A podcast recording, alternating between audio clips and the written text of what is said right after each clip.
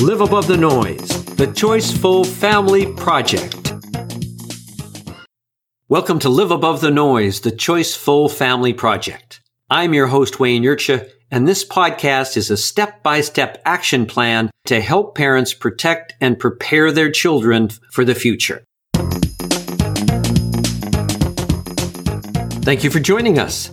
This is episode number 26, and I'm here with my podcast partner, developmental and educational psychologist, and kids media expert, Dr. Rob Reier.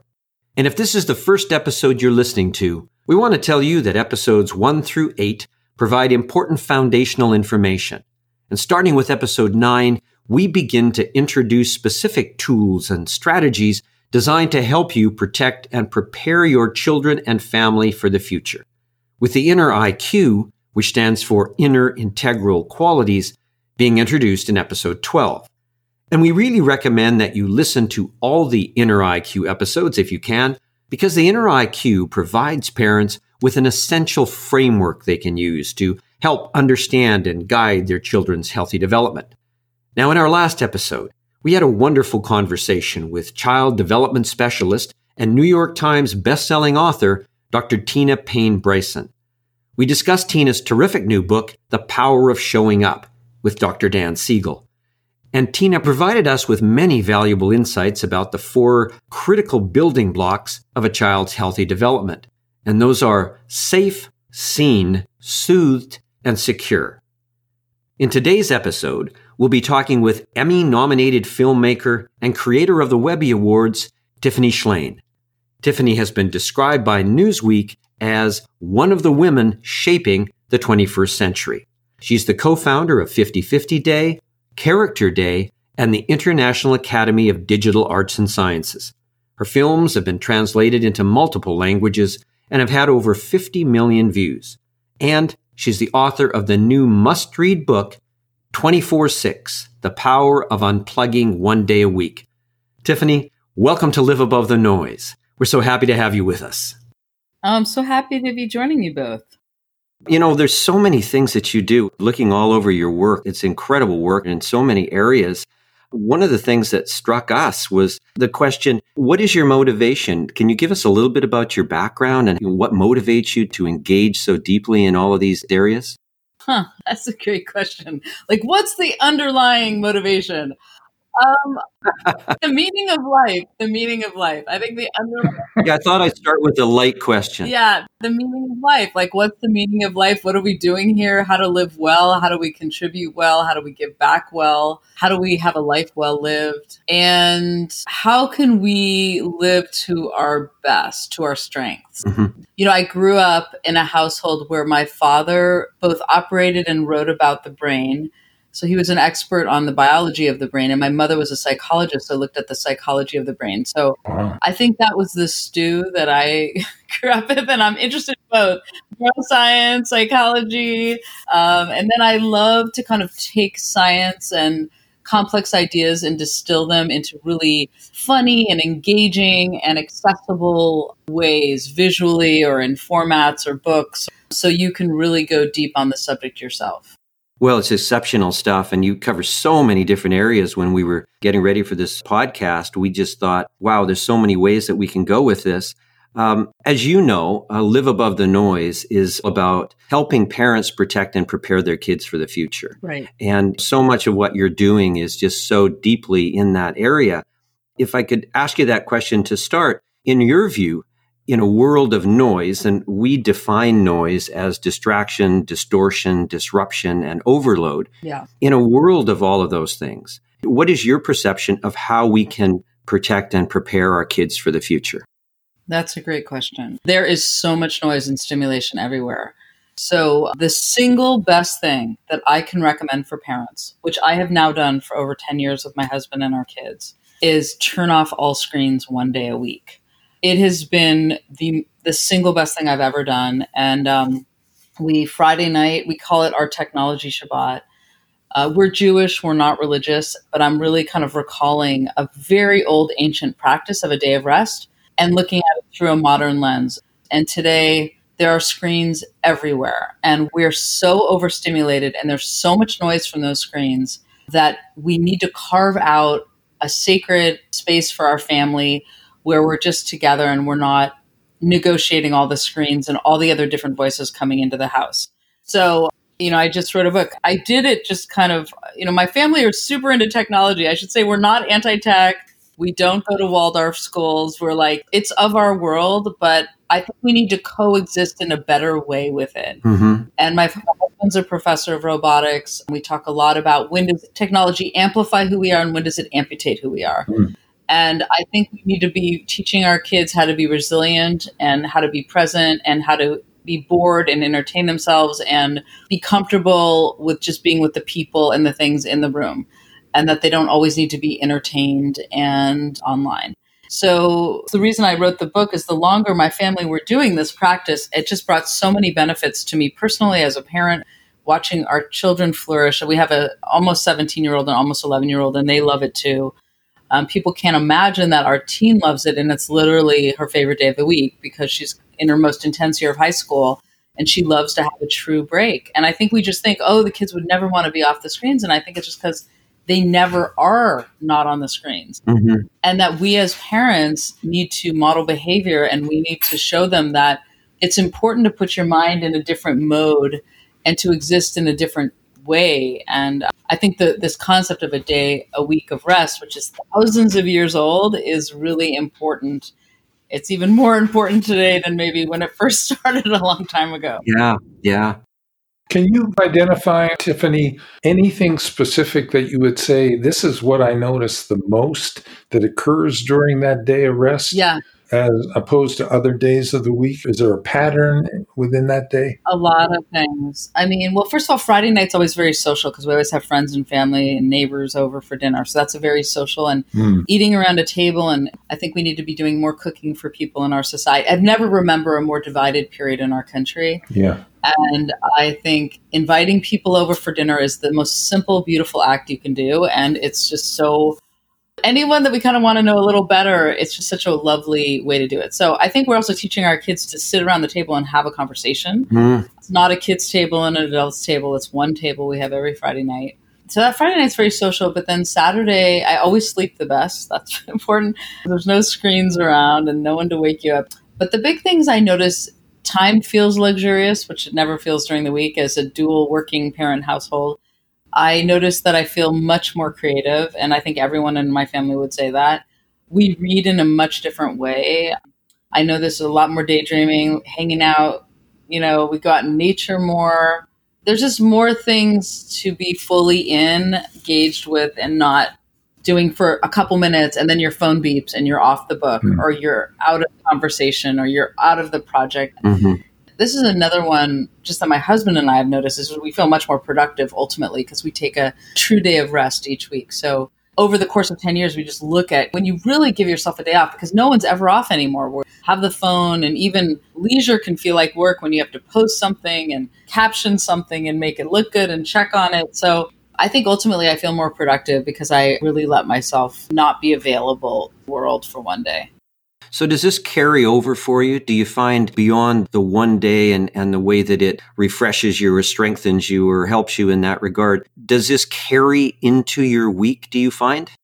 Yeah, I go into the book a lot of like things I do the other six days because I'm just like anyone. I will find myself getting in that rabbit hole trap, checking the social media and then checking. I'm like, wait, don't go down the rabbit hole. And I I have all these other interventions I do throughout the week to keep me from getting sucked in. Yeah. Like I wear a watch now, so when I'm looking for the time, I look at my watch. I don't look at my phone when I wake up anymore. That's been huge. I write in my journal, kind of think about the day, and I'm not thinking about the news or the email. I'm not letting other people set the tone of my day. Mm-hmm. There's no phones at the table. You know, I, I, I have a whole section in my book about the other six days because there's so many little things you can do to bring some more sanity back. Mm-hmm. Um, because I think we're just at this point where it just feels out of control. Like people have their phones everywhere the bathroom, the boardroom, the bedroom, the this that's in their hand all the time. There's like, there's never a moment when you're in a moment. Yeah, Wayne had an example uh, the other day of a person that he was working with with a play that he's doing, and well, you can explain it, Wayne. Yeah, it was it was a, a young person who was doing props backstage we just finished, actually, we closed a play last night that I was in, and uh, cool. 98% of the time, this young woman was on her phone. She was with us, but she wasn't with us. She came and she did her job.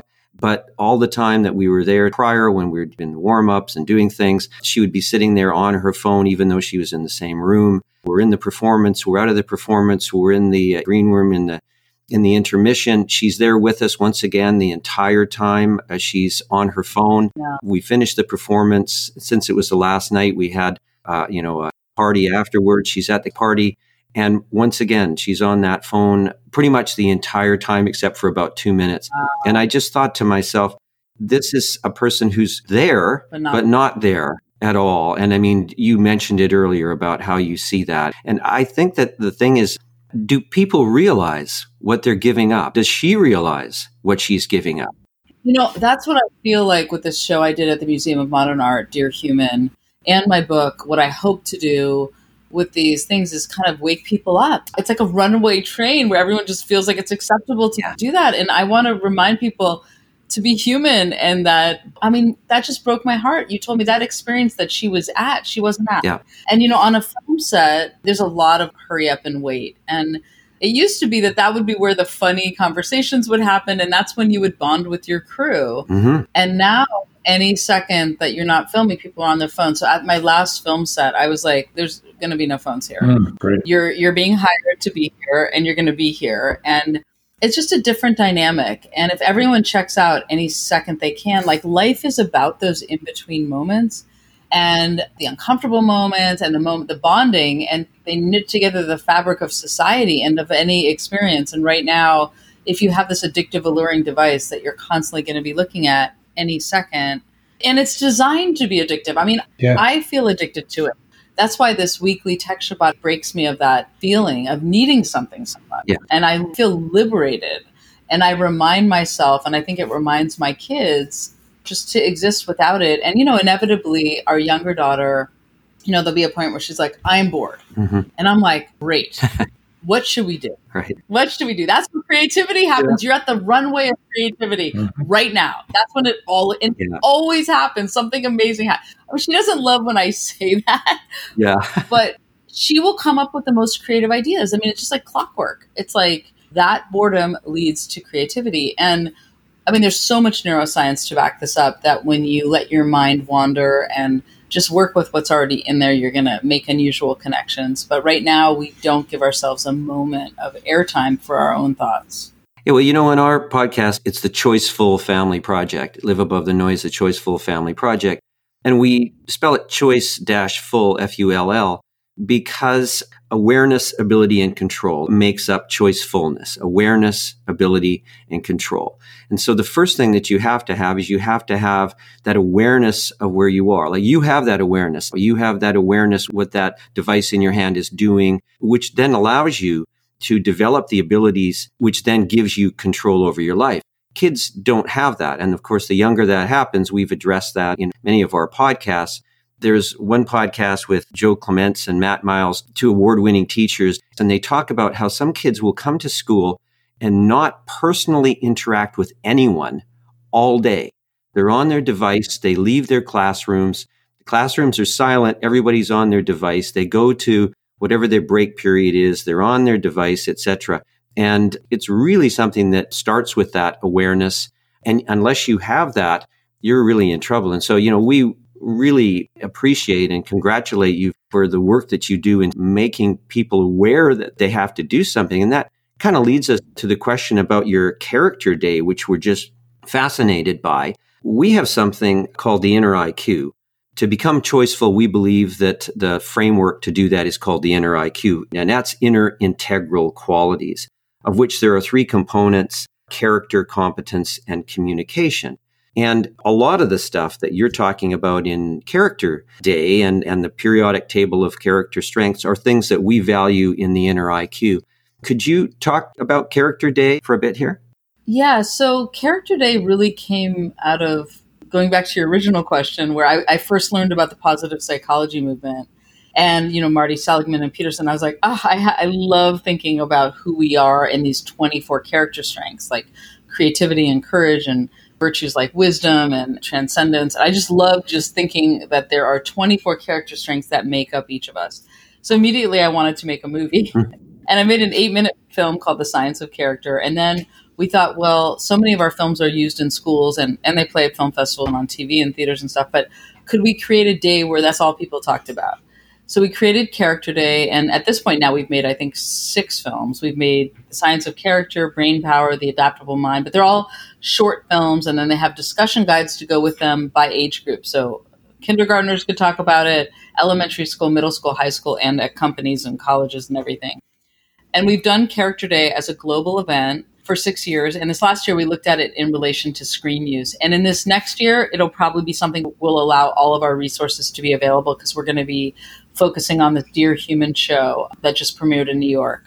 But we are really interested in creating material to spark conversation and discussion and then provide you with all this research and discussion guides so that you can delve further on it. So we have a lot of great partners, and it's been a really amazing ride. It, last year we had over 200,000 groups sign up. Wow. So it's gotten really big. It's got so big that it kind of took over our whole film studio. So we're, you know, we're filmmakers at the core. So we're going to try to figure out a new model this year so we can also work on our live production, Dear Human, we're going to make a film series on our book 24 6. Oh, great. And of course, all of our films are available for free. We're a nonprofit. So we have wonderful foundation support so everyone can just use our materials forever.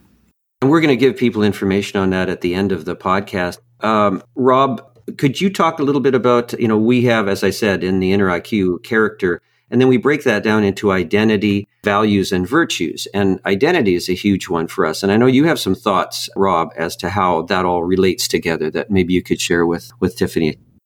Yeah, well, there's a uh, there's an area of identity that I think is overlooked. So when we think of character, we say it, it's all three: values, virtues, and identity. So what do we mean by identity? And the work that was done by a guy named Assagioli, a psychologist in Italy, basically said that we have sub personalities. Don't think of yourself as having a personality, that the way it really works is you have sub personalities mm. that basically, based on neuroplasticity, would be conditioned from birth according to who you're with and how you need to react to the people you're with. So, probably the easiest way to think about that and the fun way to think about it is the 12 archetypes. And you could say, do I have a ruler inside? Do I have a caregiver inside? And if you look at the 12 archetypes and you add identity to the mix of character, basically what Assagioli is saying that you will operate out of these sub personalities according to the context you're in. So this becomes huge with regard to the programming of new values in the future if you're looking at the power partners, which I call the power partners, that are basically tech media and consumerism combined, and their impact with all three joining forces to create, you know, new media that has archetypical structures built in. And then what happens with that is that kids, especially at younger ages, become addicted, or at least there's a lot of persuasion built in to identifying with certain archetypes at earlier ages. So, from my perspective, if you start to watch filmmaking on the, the modes of adventure kinds of films, not necessarily documentaries, and you start to count the kinds of things that are occurring within any of the contemporary films for adventure kinds of concepts or characters, you start to watch the increase in attention getting mechanisms and attention getting characters. And so, in my work in media, and I've been in a thousand boardrooms with everything from Lucas and Spielberg's boardrooms on working on their projects to college areas working with kids at college. And I noticed that the attention mechanism we all know that it's dropped down to, I don't know what it is now, six seconds. I remember there was a time when you could do a 30 second commercial, and, and now you start to notice how that whole thing has changed. But then it's like my experience in the boardrooms have been do absolutely anything to get their attention. Anything. So if I start looking at the latest adventure kinds of films and I have to shut it off because the first 20 minutes of the film is car crashes and car chases, you know, I'm going, I haven't heard hardly any dialogue yet, or I don't know anything about the characters. All I'm seeing is attention getting mechanisms that are built into the filmmaking process now. So this idea of identity, shifting identity, building identity, creating identity as part of character, and then which identity has what character traits based on the programming and the neuroplasticity of how that information is being incorporated into my framework of who I am becomes a, a piece of our inner IQ. That's a lot of talk. No, no, it's interesting but it is fascinating to me about the changes that are occurring, the speed of change, and how that's occurring.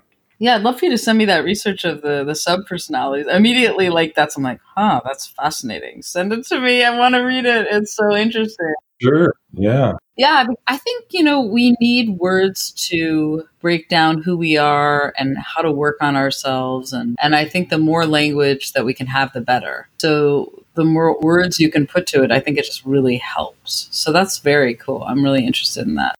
Well, you have a quote, Tiffany. It was uh, Tech is us, an extension of who we are. And when you think about identity, and when you say that, it makes me think kids that are growing up today, if tech is us and it is an extension, what is the tech turning them into?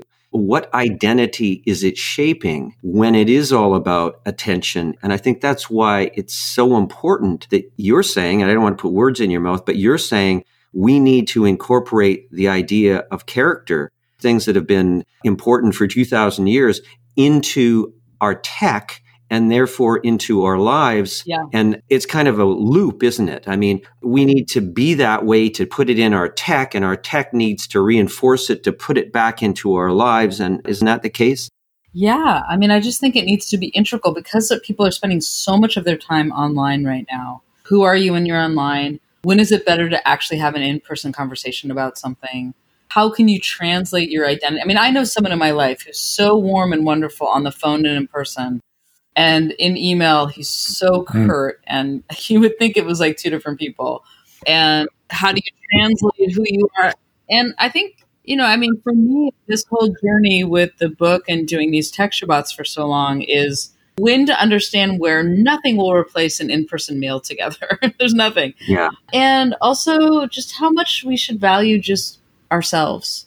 This is really valuing that you have valuable stuff already in your mind that it's valuable to spend time with your own thoughts and with your kids and your partner in an uninterrupted way. And that's not all the time, but can you carve out a day where you're like, this is family day? I mean, when I was growing up, Sunday was family day and we just hung out together. And, you know, a lot of people say, my gosh, I have so many activities. I could never do it. Well, first I would say, mm-hmm. can you have a day where you have, don't have so many activities on a weekend? Mm-hmm. you know, it's like, is that good for everyone? And then second, we've done it with two kids in soccer. So it's possible, you know, we all existed before the iPhone where you just made a plan and you stuck to it. Yeah, yeah. Teaching your kids just resourcefulness, how to make a plan, how to read a map, how to like exist without technology is really important. Like to me, it just teaches them a sense of resilience and resourcefulness and fun. That mm-hmm. fun doesn't need to be something else. Like you can make the fun. you can, or you can just be and just that just hanging out without all that input and noise and stimulation every second is really important. And, you know, even reading, because we do read a lot on Saturday, but I know that everyone in my family feels you just read in a completely different way when there aren't the, the screens. And, you know, the other six days, a lot of negotiation of turn off the screen. Okay, your 30 minutes are up, or no screens at the table. You know, it's just like a constant conversation. And it's exhausting for me. Yeah, for sure. You know, we have a, an analogy that we use, and, and it's the idea that you're underwater and you're in a bubble. Mm. And while you're in that bubble, everything's kind of okay because you can breathe, you're all right. But you know, as soon as you burst that bubble, the water's going to come rushing in. Mm-hmm. And it's kind of the same way with our world. We're able to take that break. And I think that's absolutely important but as soon as that new day starts, as soon as that bubble breaks, there's all this pressure on our kids as to how do they handle it at that particular time. So we feel that it's really important that children develop a framework. And, you know, that's why I'm so interested in your character stuff. They develop a framework that will sustain them when the water's rushing in, when the noise is rushing in. And that's something to try to actively or proactively encourage That's sort of the framework that we have as the inner IQ. And then we get to the idea of, well, how do you do that? How do you do that in this world? And so we have something that you probably would appreciate a lot. And we call it intertainment. It's something that Rob's been working on for a long, long time. That's intertainment with an I. Oh my God, I love that. That's so good. It's how you use and translate entertainment in a way that helps move you into development as opposed to taking your choice away and moving you away from development. So the method we use to teach the inner IQ is called intertainment. And Rob, would you like to talk about that a little bit? Yeah, well, probably 40 years ago that I started on intertainment. And the whole idea was if you start with entertainment and you look at the definition of amusement and distraction, you go, okay, let me flip it. So, what if it was a self improvement strategy based on entertainment? What if you could self develop and self improve using entertainment and you could be amused using entertainment? But at the same time, you could translate great entertainment into intertainment. That was the premise that we started with. And then basically it became a new framework for change that has been flushed out. I've taught it at the university level. It was the first course in the United States, the entertainment course at Woodbury University in California. And then I also used it for Baylor School of Medicine to get kids that were in the Head Start program, were five, six, seven year old kids, to eat vegetables, you know, which is not an easy thing. Uh-huh. So it starts with okay, so we have to develop characters and we have to develop story and we have to develop certain things that are so entertaining and motivational. And going back to your, your dad and your mom and their brain research on dopamine and what will elicit dopamine and the pleasure hormone by using certain kinds of entertainment dimensions to start with. And then from that point forward, turning the entertainment into intertainment. So it's got three levels. It starts with the first level is a framework for the difference between entertainment and entertainment. Then the second level starts with what do you love? This is their story. It's like paying attention to their story. What is it that you love? And it's personalized. What entertainers, what celebrities, what do you love? So you introduce the motivational dimension at the second stage of the work and get people involved in entertainment, involved in their own personal attraction to celebrities and so forth. Then you move them from the understanding of what occurs in the inner IQ based on the second level, then you can move them into the third level, which is a change strategy. So you build it on three particular levels, introduce it, increase the motivation, introduce them to the science of change and yeah. and that alteration of their values and character and their competence and you can work with that once you get the motivational piece in the middle and you've established the excitement over their own personal preferences. And then you can translate that into the third level of what to do. And one of the things that is relative to this idea of identity is something I call the entertainer. And because I believe one of the greatest things that can happen to you as a human being is that you come to love yourself for all your faults.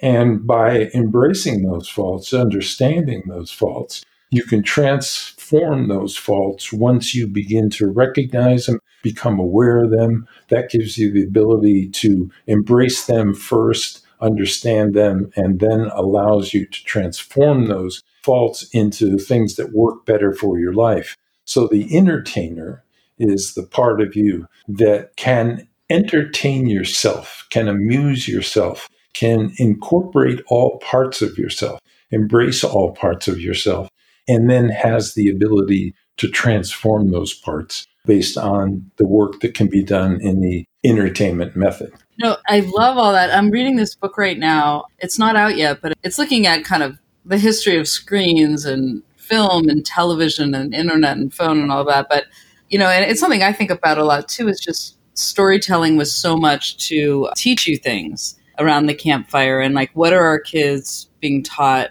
right now by all these teachers? We have no idea what well we do know what the message is if they're watching reality shows or the social media or just what are the kind of messages who are their teachers today? Besides of course you in the home but mm. they're online a lot of times and it's important to think about all those things. So i love that idea of intertainment. That's really really i love all your terms. So great oh thank you and i think everybody's talking about story but you can be introducing the idea of story at the earliest possible age to a child by reading to them they love stories, and it continues to be one of the one universal concepts that can translate all the way up into your entire life. You know, whether no matter what age you are, you still get down to their story and your story. Right. And if you can introduce those two ideas, what's their story? What's your story? What's the difference? And start kids at the earliest possible ages of understanding how their story is and then look at other people's story and entertainment against their own personal story, you can build an entire inner IQ around how a child forms their own story and then carry that right up into adulthood and all the way through. I mean, there's 50 year olds, 70 year olds that are changing their story all the time. And sooner or later, you get down to what's on the tombstone. You know, what's the legacy you left behind? What was your story? And I was just reading some research the other day on death and dying, and they said the number one thing that people regret in all the research they did is they never got to develop their own story. They lived someone else's story. They got involved in taking care of someone else's story. Mm. It was all about their story. And when it came to the end of their life, that was the single biggest regret in all the research I never got to understand my own story. Mm-hmm. And so that's a beautiful, beautiful concept to work with all the way from the earliest ages through adulthood. Mm. Yeah. I mean, what is the story? I mean, I think about dying all the time because I, you know, I, the reason I started doing these tech Shabbats, I'm not sure if I mentioned, but I had this very dramatic period of days where I lost my father and my daughter was born, and it really made me question life and just what are we doing while we're here. I made a film called 30,000 Days because that's about the average amount of days you get if you live the average life expectancy and hmm. And how do you live life to the fullest while you're here. So I think it's really good to think about what is the story of your life, what's on your obituary, what do you want to be remembered for? Yeah. And did you live your story? Did you live your truth? I think these are really important things to think about. And I think that circles us right back to when we're talking about tech and, and where it's going and what persuasive design does to children and all of this business. Being on that device continuously is not exactly living your story, is it? I mean, there couldn't be a more dramatic example. No, you're living everyone else's story. That's exactly right. Absolutely. And it's so pervasive. And, you know, I think the thing is, is that people have to realize that they're not to blame for this this is all worked into things. And, you know, you said it's built in to be addictive. It is. I mean, that's exactly what it is. And we have a concept called the cycle of noise. And the cycle of noise is what happens to us and it takes away our choices. When we talk about the choiceful, choiceful simply means that you have the ability, you have the awareness, you have the control to actually make the real choice that benefits yourself or your family or your world as opposed to having the appearance of choice, but in reality being driven towards choices that someone else has made for you. And that, of course, is what's happening with a lot of that based on persuasive design and technology. But the cycle of noise is an interesting phenomenon. I think everybody knows it, but they haven't really put it down into words or, or a term. And Rob, could you just explain the cycle of noise a bit? Yeah. The other thing about that is if you look carefully at Kurzweil, Ray Kurzweil's work about the law of accelerating returns and Moore's law and the Stanford persuasive design. And it gets down to at least the latest thing I heard is information is going to double every seven years or is doubling every seven years. So you have to ask yourself, okay, if tech media and consumerism combined become the power partners that are calling the shots, that are changing the incoming information that we're dealing with, and it's going to double every seven years. So, what do we do given the fact that that's incremental and the human brain cannot possibly stay up with the increase in information? And so the cycle of noise is based on the idea that tech, media, and consumerism changes information, both the amount of information and the complexity of the messaging. So that's a second step after the increase in tech media and consumerism. The third step is that so what does that mean? So it means that overload and stress occur as a result of the amount and complexity of the messaging increase. And what we see happening, especially with millennials and Gen Zs, I love this. This the overload stress that the complexity is greater than our brains can handle completely. Yes. So what does that mean? If that happens, then the question becomes okay, so what do you do with overload and stress? And so what we're seeing with millennials and YGen now is anxiety, suicide, and depression. Significant increases. I mean, sort of mind boggling mental health issues starting with kids that have been exposed for the last 10, 15 years to the digital world because of the overload. They don't call it that. But you got the persuasive design guys at Stanford, psychologists working on persuading you that are getting paid big bucks to do that, increasing the amount and complexity of the messaging and changing information. And then you're left with a brain that can't handle it. So, what do you do when you can't handle it? You compensate. And so, if you cope and compensate, you'll do that with addiction or opioids or give me more dopamine pleasure. So I will pay more attention to the kinds of things that make me feel good. And so along comes entertainment with amusement and distraction, feeds me more dopamine pleasure. And what we do know is that emotion underlies brain patterning. It's not at the cognitive level or the down at the triune brain down at the base level. It's the emotional level that is patterning behavior. So all of this stuff is geared to be highly emotional and to repattern the brain.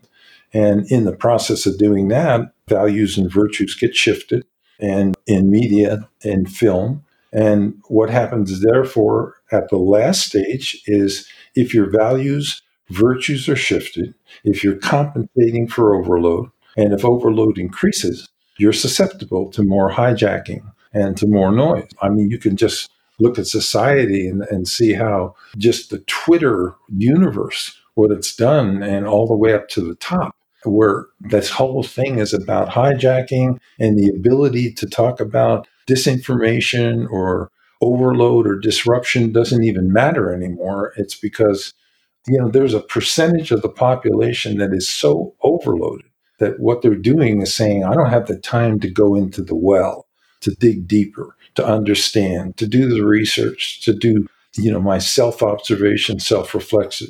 I don't have time to do that. So what am I going to do? Well, I'm going to hitch to somebody else that'll do it for me. That's my translator and buy into what they're saying. Mm. And that's unbelievably dangerous because, well, don't, we won't get into politics, but if you see no, I mean, we should because, I mean, we've never lived in a more divisive time. Yeah. I mean, I think you're right on with what you were saying, but it's also because all the small moments that knit together the fabric of our society we're not doing anymore because we're staring at our phones. Yeah. And our data is being manipulated. So yes, we have thousands of behavioral scientists and engineers who and their sole job is to keep you glued to the screen to sell you things and and now the data sets are out there to manipulate what you're thinking and predicting your behavior and making you do things. And that be very scary. Yeah. And so I think it's all very real. And so this is such a complex issue. There's so many things that need to happen with tech companies and that government regulation. And then there's self regulation, which is what I'm talking about. They're like, there's so many things that need to happen, but something that every individual can do. And I kind of walk them through with this book. 24 6 is is how do you implement your own self-regulation and say, you know, in our home, we value that reflection. We value authentic connection. We value these things. Yeah. It might not happen in the world, but we are going to value this in our homes because that is what parenting is. And that we have new information, and now we might be changing the rules around the screens. And to not make tech Shabbats a punishment, because a lot of parents take away screens as a punishment, but really your tech Shabbat is like, the best day of the week. And I go into this a lot in the book of just approaches with kids, different ages, because it's not like, don't say, oh, we're going to turn off all screens because they're going to be like, oh my God, that I'm deprived. I'm the, mm-hmm. instead it's like, what do you wish we had more time to do? And ask every member of your family that question and fill the day with that. Yeah. And it'll become the best day of the week. And th- these are things to do that don't involve screens. And I have a whole section, and I couldn't believe I even needed to write this. But at the end of the book, I'm like, by age, things to do without screens that are really fun, you know, because it's like we've forgotten like how to exist without them. And there's so much of the simple pleasures of life come without them. And I think baking that into your week. And I think everything that you were saying, you know, it's made us so distracted. I was thinking as you were writing that Twitter has made us twitchy. And you have to understand, I am on Twitter. I'm on Twitter. So, like, on the one hand, especially with the coronavirus and whatever i'm like you know it's it's such an interesting way to get news and connect with people and share information right. and on the other hand not all the time mm-hmm. that that just puts cortisol level up high and you're in a constant state of overstimulation and you're never getting the space to just reconnect with yourself reconnect with your partner reconnect with your kids just think and reflect and be without being responding to the world or as you're saying just following other people's stories which you know, the, the, one thing that I'll say is that um, with my younger daughter, you know, they talk a lot about friendship, how to be a good friend. And one of the biggest things is don't talk about a really fun play date in front of another kid that wasn't at the fun play date. And that's like number one of friendship. Yeah. And it dawned on me that that's social media. I don't think you ever age out of seeing a fun play date or a conference or a vacation or anything that you weren't invited to. Hmm. So basically, we're just watching tons of things we weren't a part of and there's another writer, Cal Newport, who wrote that social media makes you feel both connected and alone at the exact same time. Right. And I thought that was brilliant observation because you think you're so connected, but it's not like soulful connection. And you know, I think the loose connection is good, like some of the time. And of course, there are benefits. I was reading this article that in colleges, it's like a way to stay posted but then put down the phones and go out and talk with. I mean, this is just like 101 and being human, which yeah. is why we called the show Dear Human. Don't forget how to be human here. Because as the technology advance and there's going to be augmented reality soon we're not going to be looking at screens they could be in your contact lenses there's going to be earbuds so small you can't even see when someone's not listening to you yeah. that's all coming so even more so you will need to rise above and say these are the important things i value in being human as a family mm-hmm. uh, for myself. And that's what we need to instill in our kids. Yeah. And, you know, the, the interesting thing about 5G is here. And 5G, I was reading an article the other day, said you're going to be throwing your existing phone away before 2020 is over because all the new phones will have 5G, which will allow you then to immerse yourself in virtual reality from your phone and be able to light your room up and create virtual reality off your phone and the 5G networks. And everything is switching to 5G, all investments, all technologies, big, big billions of dollars being invested in 5G to take us to another level of immersion. And so you're, you're right. It's like, where does it go from here? We're, we haven't even got started yet in terms of the, the levels of immersion that are taking place. Exactly. So, I mean, I talk a lot about like everyone's staring down at their screens, but that's assume that's not going to be what we're going to talking about. So it's like, what are we talking about? Yeah, yeah. And then I think this gets back to the original question you asked me: is what is the meaning of life? Mm-hmm. What is our purpose here? How do we stay human and live with purpose, connection, meaning through all of these new advances? And for me, it has been this one day a week, which I just think is like this simple, free, ancient wisdom I'm just trying to bring forward. And it gives me perspective. Every week, I get complete perspective of how weird it is on how much I needed the other six days. Yeah. And I have to say, I also sometimes look forward to on Saturday night reconnecting. I live in 2020 and I can connect to any idea. Yeah. But I think it has this dual effect. Like every Friday, I can't wait to turn it off. Every Saturday, I appreciate the miraculous thing called the web. yeah. um, and I get perspective of what I gain and what I lose from the screens. And I think the big question of our time will be when does turning on screens amplify who we are as humans and our connection and when does it amputate it? Mm-hmm. and when does it actually disconnect us from what's happening right in front of us? Well i'm, I'm going to bring up a concept that you brought up tiffany which was a shift from the knowledge economy to the human economy. I think you said that it was in one of my movies. Yeah yeah. Right. And i thought to myself oh man that is such a great idea. When is tiffany going to do a film on the human economy because there's such an opportunity there to, to point out the difference between what it means to be human and what the knowledge economy is not addressing. And I thought, boy, what a place to go. So I looked up human economy And I, I noticed that there was an article, um, you know, Harvard. Uh, by Dov Seidman. Yeah.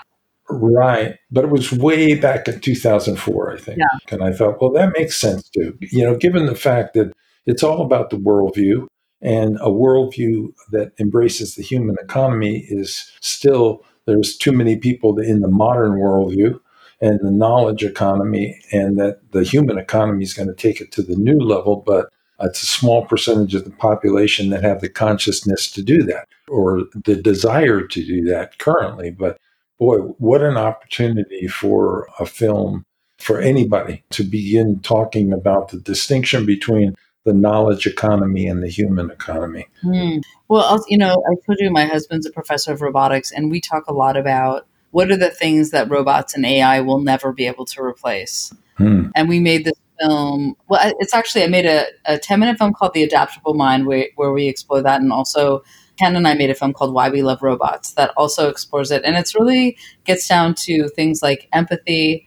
Take these are things that robots and AI will never be able to do. Mm-hmm. Yeah, empathy, taking initiative, cross disciplinary thinking, and truly authentically connecting. So we need to value our humanity moving forward because as the technology increases, there's going to be things that it's going to do so much better than us. But then there's some things it'll never do better than us. So we should be focusing on strengthening those parts of us. And that's who I think are really going to exceed moving forward.